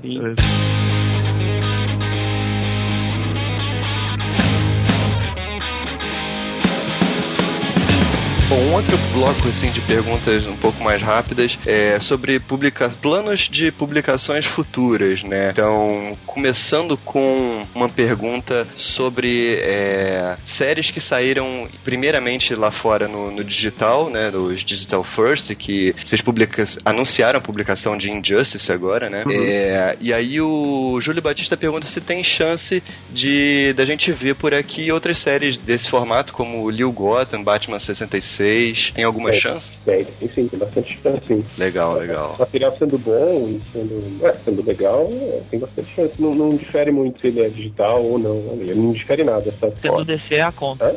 sendo DC é a conta. é, eu, eu posso estar errado, mas eu acho que o, o Batman 66 teria uma boa aceitação aqui por, por, causa de toda a zoação que já foi feita em cima dele. Sim, é. Não, é, isso, isso é bacana isso aí, que é que rola. E além do mais que a revista tá bem, bem legal mesmo. É, e uma outra pergunta da DC aqui, antes da gente fazer uma da Vertigo. Vocês já, tem, já, já podem anunciar quem, quais são as séries que vão substituir Gavião Negro Nuclear em Universo DC e o Exterminador na revista do Arqueiro Verde? Pergunta do Anderson Luiz. Ó, na revista do Arqueiro Verde, ah, como o Aves de Rapina está um pouco atrasado, a gente vai publicar duas de Aves e uma do Arqueiro, por enquanto. Uhum. Ainda não podemos falar muito além disso. Uhum. Sobre o Universo DC, né? É, o Gavião Negro e o Nuclear. É, por enquanto, como tem uns anuais para sair, também ah, ainda vai demorar, um, acho que um ou dois meses para entrar alguma coisa nova no mix. É, é, eu não posso falar ainda, cara, mas, mas muito em breve, assim, já dá para anunciar, sabe? Uhum. Então, não vai demorar muito para sair isso aí. Beleza. Og, opa, o Marcelo Grisa uh, perguntou se como é que vai ser o formato dos Invisíveis. Vai ser encadernado de banca, capa dura? Vai ser de banca, mas os detalhes vão sair no checklist. Aguardem o checklist. É, a gente, é até legal passar o endereço do site, é hotsitepanini.com.br barra vert. Então a gente sempre coloca o checklist lá e dá algumas novidades, notícias. É o canal oficial para passar a informação da Vert. Uhum. Mas já, tem, já tem uma data aproximada do, de quando, quando vai começar? Em breve, bem em breve. hotsitepanini.com.br barra DC também tem o checklist. Aliás, entre o checklist de, de março já está lá. Uhum. Então, quem quiser dar uma olhada no que, que vai sair em março, tá lá. Beleza. Uma coisa que vai começar a sair por aqui daqui a pouco é a Guerra da Trindade, né? Não sei se vocês vão traduzir literalmente, mas uhum. É a Guerra da Trindade, que é uma, é um crossover que envolve as três ligas, né? Só que a Liga Dark tá em outro mix. E o André Elias quer saber como é que vocês vão fazer com isso. Essa saga vai dar para acompanhar lendo Liga da Justiça e Constantine. Vão ser nessas duas revistas que vão sair as coisas relacionadas, porque tem bastante coisa da, da Liga Dark, já tá no título do Constantine, né? Uhum. O próprio, e, e, o Constantine é ligado com a história, né? Bastante. E no Liga, porque tem o Justice League, Justice League of America, né? Então serão nesses dois títulos que vão sair. A Guerra vai chamar Guerra da Trindade mesmo. E é, associado a isso, né? O, o, próximo evento depois desse é o mês dos vilões, uhum. né? Só que o mês dos vilões lá fora teve uma quantidade absurda de revistas, né? Uhum. Como é que vocês vão fazer para lançar isso aqui? Ou se vão lançar tudo, né? Pergunta do Júlio Batista e do Leonardo Alves. Bom, eu vou primeiro vou pedir divórcio, mim. Cara, é, não posso também tá um pouco. Aí você já tá um pouco mais à frente mesmo, não posso falar muita coisa, mas é, a intenção é publicar tudo. Agora, como a gente vai fazer isso, eu ainda não, não posso falar, tá? Mas vai sair, vai sair, se não tudo, a maior, a maior parte das coisas. Mas acho que é tudo, dá pra afirmar isso já. Legal, né? Pergunta do Aurelino Lucena, eu não sei, eu acho que eu posso tocar pros dois, de repente alguém deve saber a, a informação. Morning Glories vai ter continuação e, e se outras séries da Image vão ter uh, chance de saírem aqui também, como o Saga e o Fio. Pela Devir. Hum? Saga já foi anunciada pela Devir. Não, Morning Glory não tem nada anunciado ainda e nem nenhuma outra série. Assim. O material mais diferente agora é o do Alan Moore, né? Uhum. O Fashion Beast, que tá saindo agora. Mas fora isso, não tem nenhum outro anunciado. A gente já tem tanta coisa pra publicar com a DC e com a Vertigo que fica de, e a Marvel, né? Que fica difícil de pegar mais material fora. É, isso é uma coisa que tinha chamado a minha atenção, porque é, a Morning Glories é, é da Image, né? E tipo, vocês não costumam publicar muito Image. Qual, qual foi a da, da escolha de Morning Glories? Você sabe? A Morning Glories foi uma opção da Panini Itália mesmo. Eles resolveram publicar e publicamos. Uhum. Mas, mas peraí, alguém não gosta de Morning Glories? Não, eu, Não eu sei, acho excelente. Pelo que ele tá falando, não. Não, eu, eu acho excelente. Eu, particularmente, eu acho Morning Glories excelente. Nossa, é um título muito bom, cara. É, eu e-. É, e eu torço É, eu pra espero que... que continue. Pois é, eu torço pra que tenha continuação, né? Bom, uma, uma pergunta também de, de publicações um pouco mais no futuro, não sei se vocês já têm algum plano pra isso. Pergunta do Leonardo Alves, do Efraim Serra. É, eles perguntam sobre é, os títulos do Superman que estão saindo lá fora, né? Tem o Superman Unchained, o Batman Superman, o Superman Mulher Maravilha. E sobre o, o título do Superboy, porque ele vai estar mais associado com o Superman do que com, super, com os novos titãs agora. Será que o Superman ganha uma nova revista pra comportar essas séries? Nossa, duvido muito. É, você lembra do que o Fabiano falou, né? Sim. Sobre o Superman. É, é, sei, mas, mas pelo, pelo, pela qualidade do. Pelo menos parece uma qualidade boa, né? O Jeff Jones, o John Romita, por exemplo. ah, e a Action Comics tá, tá espetacular também. É, mas eu acho que é muito. Não dá, eu acho, eu acho que não. Eu acho que não vai sair um outro título do Super, não. Mas eu não, a gente não tem isso planejado. Aham. Então, pra gente fechar esse bloco, tem alguma coisa planejado pra comemorar os 75 anos do Batman esse ano? Tem, claro, claro. Tem. Alguma coisa que possa ser anunciado já? Batman no zero. Batman no zero. Vai quando sai quando? Mês que vem. Mês que vem, mês que vem. É, é, então, é, não, ainda não posso anunciar nada, mas vai ter bastante, bastante coisa do Batman, bastante coisa legal, e mais do que já tem normalmente, assim, né? O Batman não é um personagem exatamente que tem poucos títulos, né? Mas vai, vai ter bastante coisa legal, assim, pra não poupar, assim. Beleza.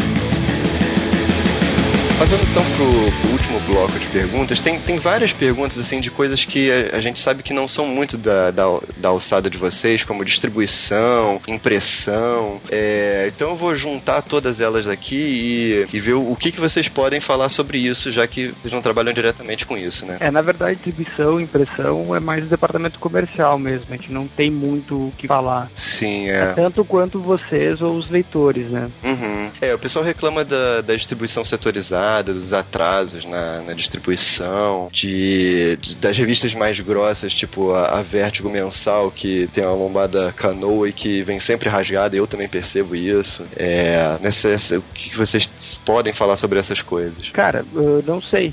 Ó, eu tô pegando minhas vértigos aqui e elas não tem. Uma tem um pouquinho a lombada assim, mas é óbvio que as revistas são distribuídas e vão para mais longe, pode ser mais maltratadas, né? Mas a distribuição é um problema crônico do Brasil. O Brasil é um país muito grande, tem uma distribuidora só trabalhando, então fica difícil de tu querer fazer um trabalho melhor, assim, e tudo mais, quando não tem uma alternativa, né? Então a gente fica um pouco na mão dessa distribuidora e não tem muito como fugir disso. Uma outra pergunta é sobre é, por que, que a Panini não mantém os encadernados que já foram publicados em catálogo? Porque tem muita coisa boa que já foi lançada, né? Só que a maioria delas está esgotada. Ah, A gente tem uma política de reimpressão agora, principalmente do material de livraria, né? Material de banca é material de banca. Manda uma vez para banca, recolhe, distribui de novo material para algumas comic shops para manter em estoque e geralmente é isso. É, é o jeito que a banca funciona. E o material de livraria não, ele tem, sendo, re- tem sido reimpresso. Então é uma coisa que começou há dois anos, assim, e tem material da, da, da Verity, o Preacher está sendo reimpresso, o Cinema está sendo reimpresso. Então esse material tem ficado mais tempo em estoque. É, da DC é a mesma coisa. A gente tá de uns dois anos pra cá, tem reimpresso bastante coisa e esse ano vai ser a mesma coisa. Vai sair bastante coisa, vai ser reimpressa bastante coisa. Mas enfim, uma outra coisa que talvez vocês tenham alguma informação melhor é sobre os encadernados de, de capa dura. A gente vê uma, uma diferença muito grande de preço. Por exemplo, o Cuba Minha Revolução, que vai ser lançado agora, foi anunciado que vai custar 48 reais. Tem cento e poucas páginas né? Enquanto a gente vê outros encadernados de capa dura, mais ou menos com a mesma quantidade de páginas, custando menos de 30, sabe? Cara, é a, é a mesma questão que livro. Você vai ver livro de 200 páginas de 15, 20, 30, 40, 50, até 70 reais. Cada livro tem um tipo de, de composição de preço dele, baseado na tiragem, na expectativa de venda, no custo dos direitos. Então, isso tudo varia. E É, é feito é- pela parte comercial da, da Panini. Isso é, isso é bastante questionado no site também. Não depende só do número de páginas, né? É, o Fabiano falou. É, depende, tem uma série de variáveis. Você vai ver, DVD, todo DVD é igual, é a mesma mídia com a mesma capa, mas os preços variam. Tem DVD de 10 reais, DVD de 90 reais. Então, é- é uma coisa que é calculada com base num monte de fatores. É, a gente vê um- algumas revistas dessas que são impressas na Indonésia, né, e que são mais baratas, né? Será que não daria pra aumentar a quantidade de coisas impressas fora? Cara, aí é uma questão de, de material e depende muito do momento. Isso, isso é. Eu não acho uma solução, eu pessoalmente sou contra, acho o material mais barato, mas eu preferia que tudo fosse impresso aqui. Não acho que seja uma solução, porque se fosse todo mundo ia fazer tudo fora e não é feito assim também, né? E mesmo assim tem as diferenças. Uma pataquada de gente aqui fez uma pergunta. o Juliano Souza Ribeiro, Guilherme Brito, o Anderson Nunes, o Skeldon Fernandes, o Marcelo. Pazeto Lepe e o Dico de Diraja, nosso ah, ex-atual Colaborador. colaborador, eu falecido, eh, perguntou com esse lançamento louco da Marvel que chegou e cravou um boom no meio do digital, lançando revistas em português direto. ah, O que, que é que a Panini está pensando em fazer? Se ela vai investir? Não tem nada ainda à frente? Aí tu tem que perguntar pra Panini, né? É, chegou pra Mas, gente. é, isso é uma decisão de alta cúpula lá da Panini, da parte administrativa mesmo. A gente vai saber quando eles tiverem decidido. E perguntar pra Marvel também, né? O que, que a Marvel fez, o que, que eles pensam disso. Mas assim, a gente não tem muito o que acrescentar no seu. ou a mesma opinião que todo mundo, assim, o que cada um acha. Vocês não têm, assim, tipo, nenhuma informação de, sobre é, direitos digitais, se a Panini Ah, isso é discutido, mas é- isso vai chegar pra gente quando for entrar em produção. Aham. É uma outra questão de distribuição, é, é uma questão muito mais estratégica do que editorial, né? Uhum. Beleza, então, pra gente fechar, só um assunto que a gente tinha tocado nele lá no início, que é sobre ah, aquelas revistas que estavam sendo vendidas exclusivamente nas comic shops. O, o formato não deu certo, o que, que aconteceu? Qual foi a recepção do público? Por que que parou? Ah, bom, quando foi um projeto conjunto, né, da Panini com as comic shops. Então, bom, não deu certo, né, obviamente.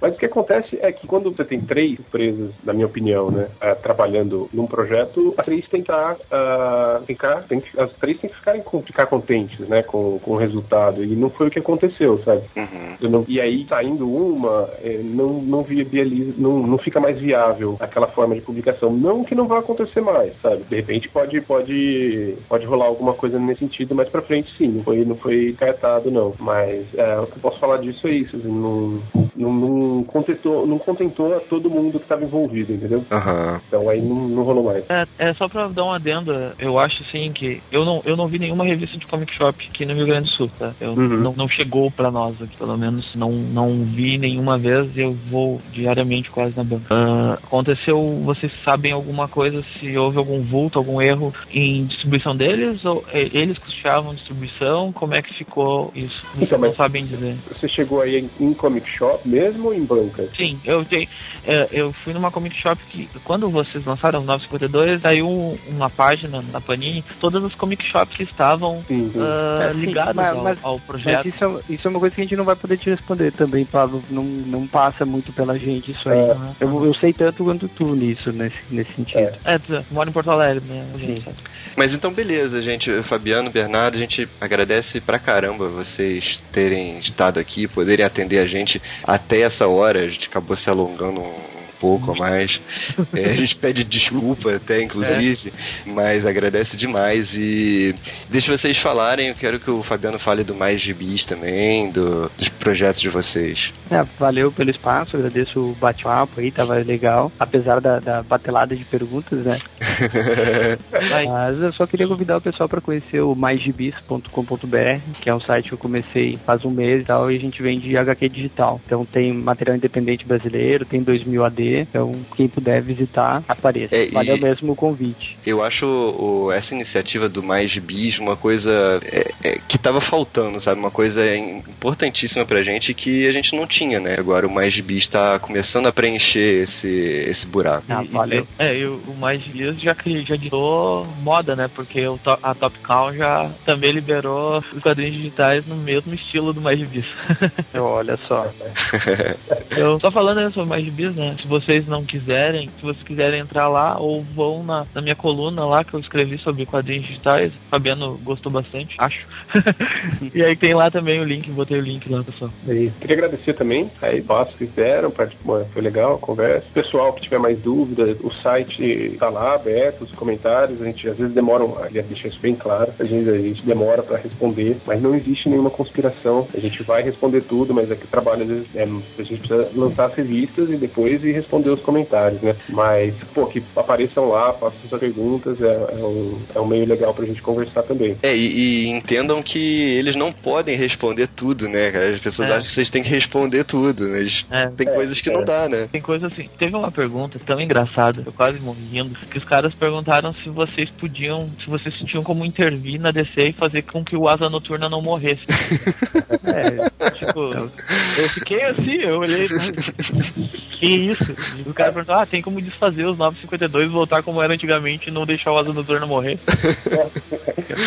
tipo, É. e os, curri- os currículos a gente manda pra quem? O pessoal tá querendo trabalhar mesmo, vocês, com tradutores de amador. Ah, manda, manda pra gente, né, Fabiano? Pode mandar dc.panini.com.br ou vertigo.panini.com.br. É, sempre tá precisando, né? Beleza, então, gente. Obrigado. Obrigado mais uma Tá vez, bom, cara. valeu, cara. Valeu, obrigado. Qualquer coisa aí, Nada, que isso. valeu. Valeu. Um abraço. Ô, Falou, tchau.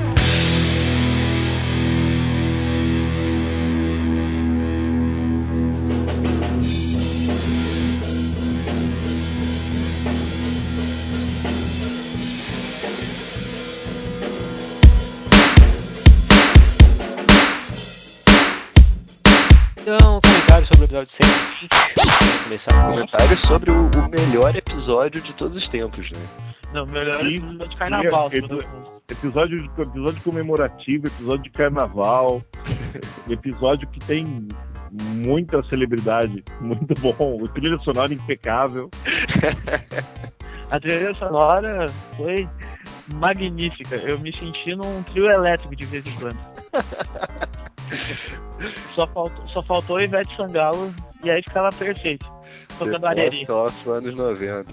Né? É o comentário do Silas, ó. E essa trilha que torna tudo ainda mais surreal, edição incrível, risos. Eu me vinguei de você, meu filho, você viu? Você nunca quis tocar El Chan pra mim no Ninho do Coruja, eu botei aqui. Pô, já tocou sim. Pois é, é, é bom, é bom ver que tu é um homem de honra. Muito bom. Eu já toquei cada coisa pior do que isso. Eu fiquei feliz que tocou a molejão. Achei que ia tocar. Tocou, tocou Moleja, mas não tocou a clássica, tocou a da vassoura, que também é maneiro. É.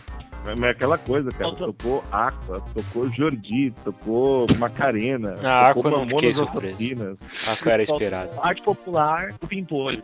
Faltou, faltou, né? O que eu acho bacana é que o, é que, é que o Vlad quis fazer uma, tri- uma, uma trilha uma trilha toda sarcástica, eu poderia dizer assim, mas ele me meteu Corona no meio e ele não sabe, ou talvez não saiba, mas a Corona tá voltando. A Corona é brasileira e ela tá voltando. Né? Ela teve, deu uma entrevista bem bacana na Marília Gabriela faz umas duas semanas, então, tipo, acabou sendo um lado, acabou sendo tipo a música cult. ah, mas é porque essa música é, é muito simbólica, né, cara? Você ouve ela, você lembra dos anos 90, não tem como. É brasileira? Que era brasileira. Eu achava que ela era italiana, Corona. Eu não sabia que ela era brasileira também, não. É brasileira. Delfim, mais uma vez, trazendo um pouco de sapiência. Ah, pelo amor de Deus, né? A Wikipedia resolve isso. É porque eu ia estar procurando a corona na Wikipedia, né? Tem mais o que fazer, né, Delfim? Pô. Uma vez, uma vez tocou essa música no Comic Pod, eu não me lembro, muito velho. Aí eu peguei, pavou, fiquei com a música o dia, inteiro na cabeça, assim, tá, que merda, o Vlad botou essa música no Comic Pod. Aí eu cheguei no, no, no YouTube, eu vou ter que ouvir essa música agora até eu cansar. Aí eu falei, Rhythm of Night. Passei Esse, ó, não é só, não- mas não é só essa música que fica na cabeça. Esse come o pod inteiro fica na cabeça, cara. Não, mas eu passei o dia inteiro ouvindo essa música. O dia inteiro ouvindo ela. assim. Vendo ela dançando no, no meio, do, girando, assim. girando, girando, girando. Infinito no clipe. É. E aí você entende a vida de uma pessoa. Ah, vamos aos comentários. Quem quer um comentário aí, vai lá, Papi. Vou ler o do RS Pereira. Episódio muito legal. Façam mais neste formato.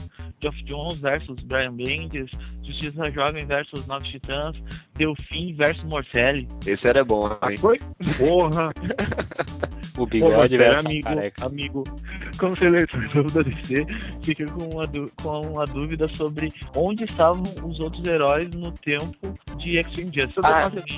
Tá, respondi a Não, não, não, resposta Foi mal, básica. pode, pode, pode terminar aí, cara. Foi mal. sobre os nós veículos, qualquer boca com 3.000 com 3.500 dentes que, que aparece em Youngblood ganha fácil na Extreme Justice. Enfim, parabéns. O difícil só foi ter que ouvir frases como Rob Liefeld é genial.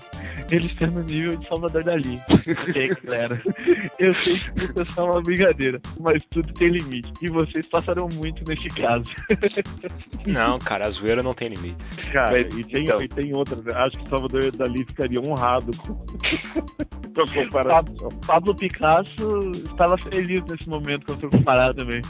Sim. Sobre, sobre onde estavam os outros heróis, cara, é, a Liga tinha uma outra revista nessa época que era a revista principal. É, Extreme Justice não era a revista principal da Liga, era tipo uma dissidência da Liga. A Liga principal era comandada pela Mulher Maravilha e tinha alguns outros personagens que agora eu não lembro, acho que Fogo e Gelo, sei lá, uns outros personagens Eu, assim. eu, tinha duas revistas, não é? A Task Force não é dessa época também? A Task Force é dessa época, mas também é outro spin-off, né? Não é. Exatamente, ó. É, tipo, tinha, a Task Force tinha o Ajax como líder, a Extreme Justice tinha o Capitão Átomo como líder e a Liga tinha o Mulher Maravilha. É isso. Não, mas tanto que no, no início da, da Extreme Justice, o, o Capitão Átomo fala isso, que ele não concorda com a política da Mulher Maravilha, que eles têm que ser mais proativos e tal. Então esse é o mote da série. Proativo, não é uma palavra que se usou bastante. Super-heróis proativos nos anos 90 eram pródigos nesse tipo de coisa. Life é um, é um herói dos quadrinistas proativos. Vou ler o do Marcelo Pinguim. Mandaram muito bem, e acho que o formato versus aj- ajuda a lembrar de aspectos que normalmente são deixados de lado, tanto de obras quanto dos autores. E sem dúvida, a cereja do bolo foi a comparação do Rob Liefeld com Picasso e Salvador Dali. Haja vontade de levar a disputa ultrapassando todos os limites do bom senso da Convenção de Genebra. e que venha mais disputas. Espero ansiosamente o futuro e improvável Alan Moore versus Grant Morrison, uma boa, hein? Onde o velhinho macumbeiro de Northampton iria trocar as fraldas da Edmar para o Careca Maravilha. Parabéns a todos. Aproveitem o lucro do site por causa desse episódio e comprem um microfone pro Glad, porque essa lata de ervilha vazia que ele herdou do Kashima não ajuda muito. Glad. Oi, oi Glad. Glary. Glary é o nome de, de traveco do Gad agora que o, que o Vlad aumentou o pitch dele no podcast todo. É. É, na verdade é Glade, né? É, na verdade, Leite. se vocês quiserem ver um microfone novo do Guide, compre a camiseta nossa lá. Isso, na- a gente tá fazendo uma campanha, vamos lançar uma camiseta É. Salve o microfone do Gad. Todo o dinheiro vai ser. É, ser pra isso. Vamos fazer um catar. Imagina, imagina as pessoas usando um microfone, um bigode, salve o microfone do GAD e andando na rua, daí as pessoas normais olhando para aquilo e não entendendo absolutamente picas. Na verdade, nós vamos fazer um, um, um Miracle Day lá, que nem o tinha do Super-Homem, e vamos fazer um pedido de, de microfone. A gente podia fazer um, a gente podia fazer um catarse de 500 reais. Caralho, 500 reais? É, porque o Catarse come um lucro e a gente podia ficar com um lucro também. O resto a gente compra o microfone. Mas, ó, Com, com o dinheiro que sobrar, a gente faz, sei lá, um, um churrasco do Terra. Vamos fazer Churrasco churrascada casa. Eu acho se vocês me levarem pro onde vocês forem. Ó, deixa eu ler aqui o comentário do Sheldon. Vocês atenderam meu pedido para fazer esse embate entre os dois maiores gênios da indústria. Entendemos, é? Ou ex, já que o Liefeld saiu para se dedicar aos seus projetos autorais. Estou emocionado. Infelizmente vou deixar para escutar ah, mas é, é só pra dizer que a gente atendeu o, o pedido dele mesmo sem saber. Eu vou ler aqui o do Lib, que agora é nosso colaborador também. Vocês podem ler as colunas dele aí. Qual é o nome da coluna dele? Ah, conexão. Krypton. Conexão Krypton, isso. E ele diz: Eu comecei a ouvir o podcast pensando, ah, lá vem merda. Quem chamou esse cara pra ser da nossa equipe?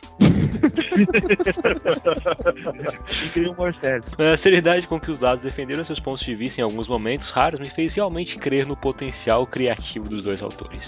Isso, por si só, já me faria dar o prêmio de vencedor para os dois times. Agora, falando dos lados, é claro que o Life vence. Aliás, eu acho que nem deve ter lido nada de Sex Justice. Esse pessoal tá muito. Aliás, em termos de relevância no meio, eu consigo pensar em poucos autores que venceriam o citado mestre. Claro que parece humor negro agora, mas é preciso ter consciência que ele praticamente ditou o ritmo dos anos 90. Mas claro que o tempo mostrou que o tal ritmo estava fora de compasso, mas é preciso admitir a influência dele no meio. É, sem dizer que o autor tem sim uma base sólida de fãs.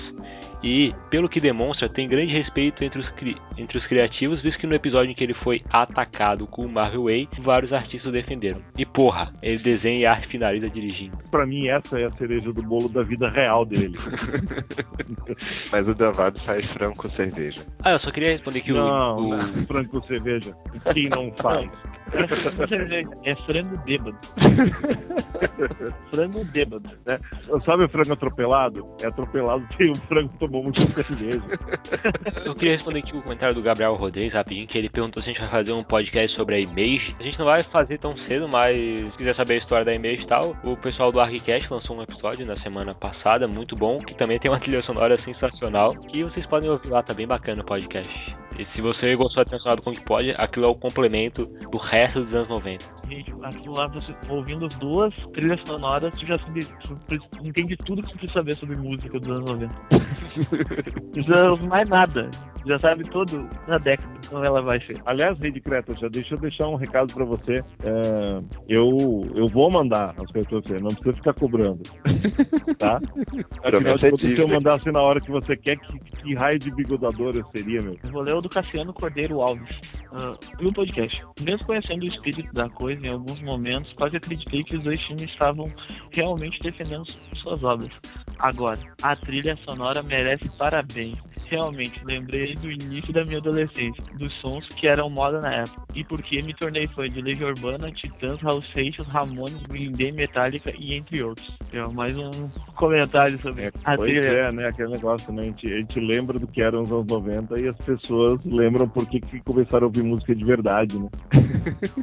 Eu aliás, eu tô achando muito que tá demorando muito pra ter de novo uma revolução, cara, porque a gente tá aturando muito funk, muito axé, muitas essas coisas merda na televisão que só tocam sertanejo universitário, eh, funk forrozento, sei lá. Ah, que, Tá difícil, dia no. Twitter lá, eu, eu, Eu acho que é uma boa ideia não ficar assistindo TV aberta. Não, mas, mas tipo, antigamente em programas como Clube do Bolinha, o Chacrinha, tocavam as bandas boas, cara. Então, tipo, é, os caras os caras têm que ter. Eu, eu, eu- eu acho, que, acho que foi uma. Acho que foram os Cascaveletes do Rio Grande do Sul que tocaram uma música sobre putaria no programa da Xuxa na Rede Manchete. Eu Um monte de criancinha do lado. É, cara, isso é, isso é muito bom esse vídeo, cara. Eu quero comer você. Se alguém achar, coloca esse, aí no post.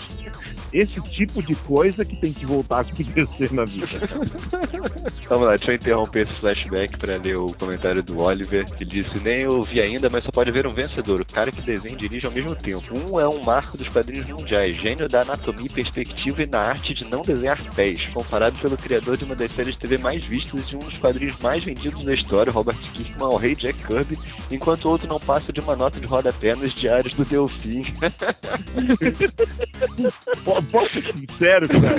Eu nunca escrevi o nome do Danvado no rodapé de nada, cara. Um, um artista, um artista que se no- notabiliza pelo que ele não faz, ele não desenhar peças, é lindo isso. Isso, isso é ser um mestre, um mestre da arte pra mim. Ele é tão mestre que ele é conhecido pelo que ele não faz.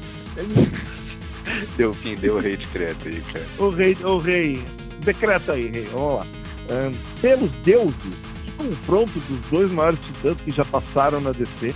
A arte e os roteiros e os desenhos são tão originais e magníficos que se Jerry Siegel e Joe Shuster estivessem vivos, eles se matariam de vergonha por não ter um legado tão grandioso quanto dessas duas lendas.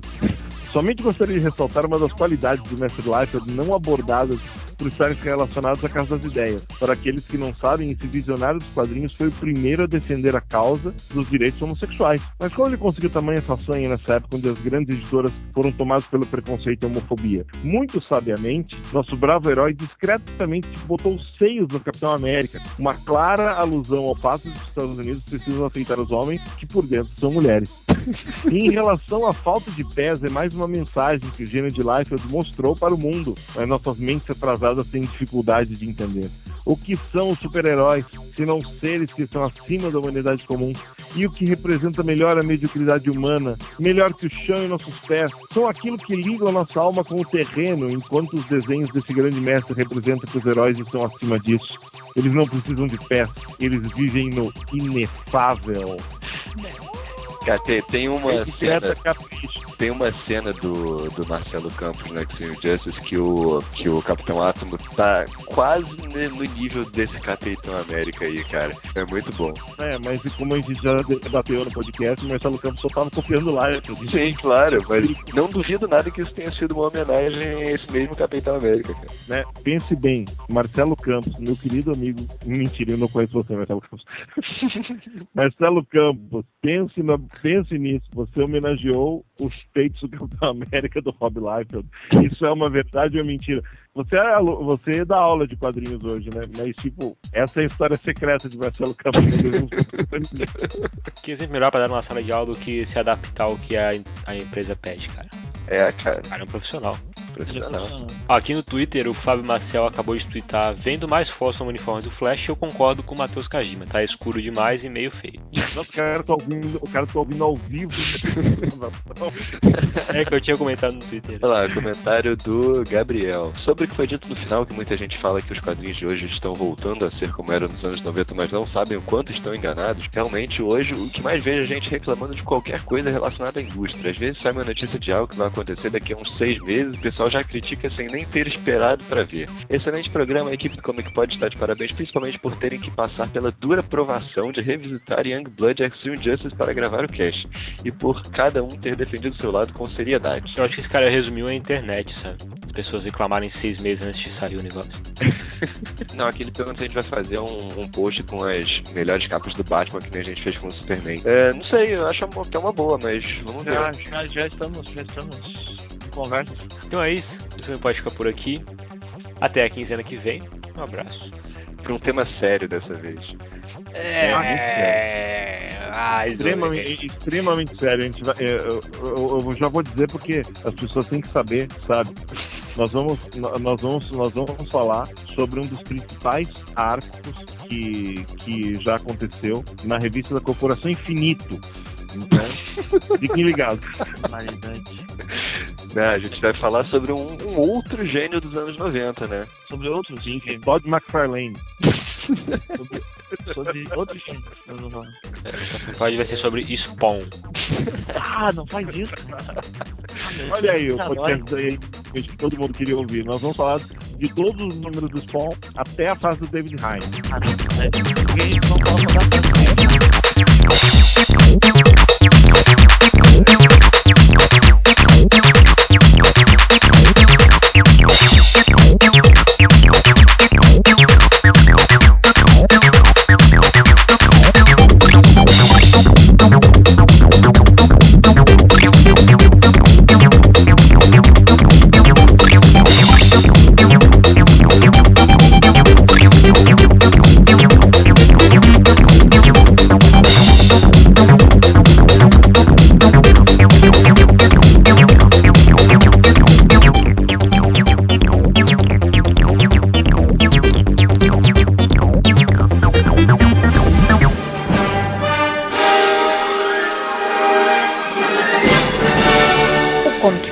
é o podcast do site terrazero.com.br.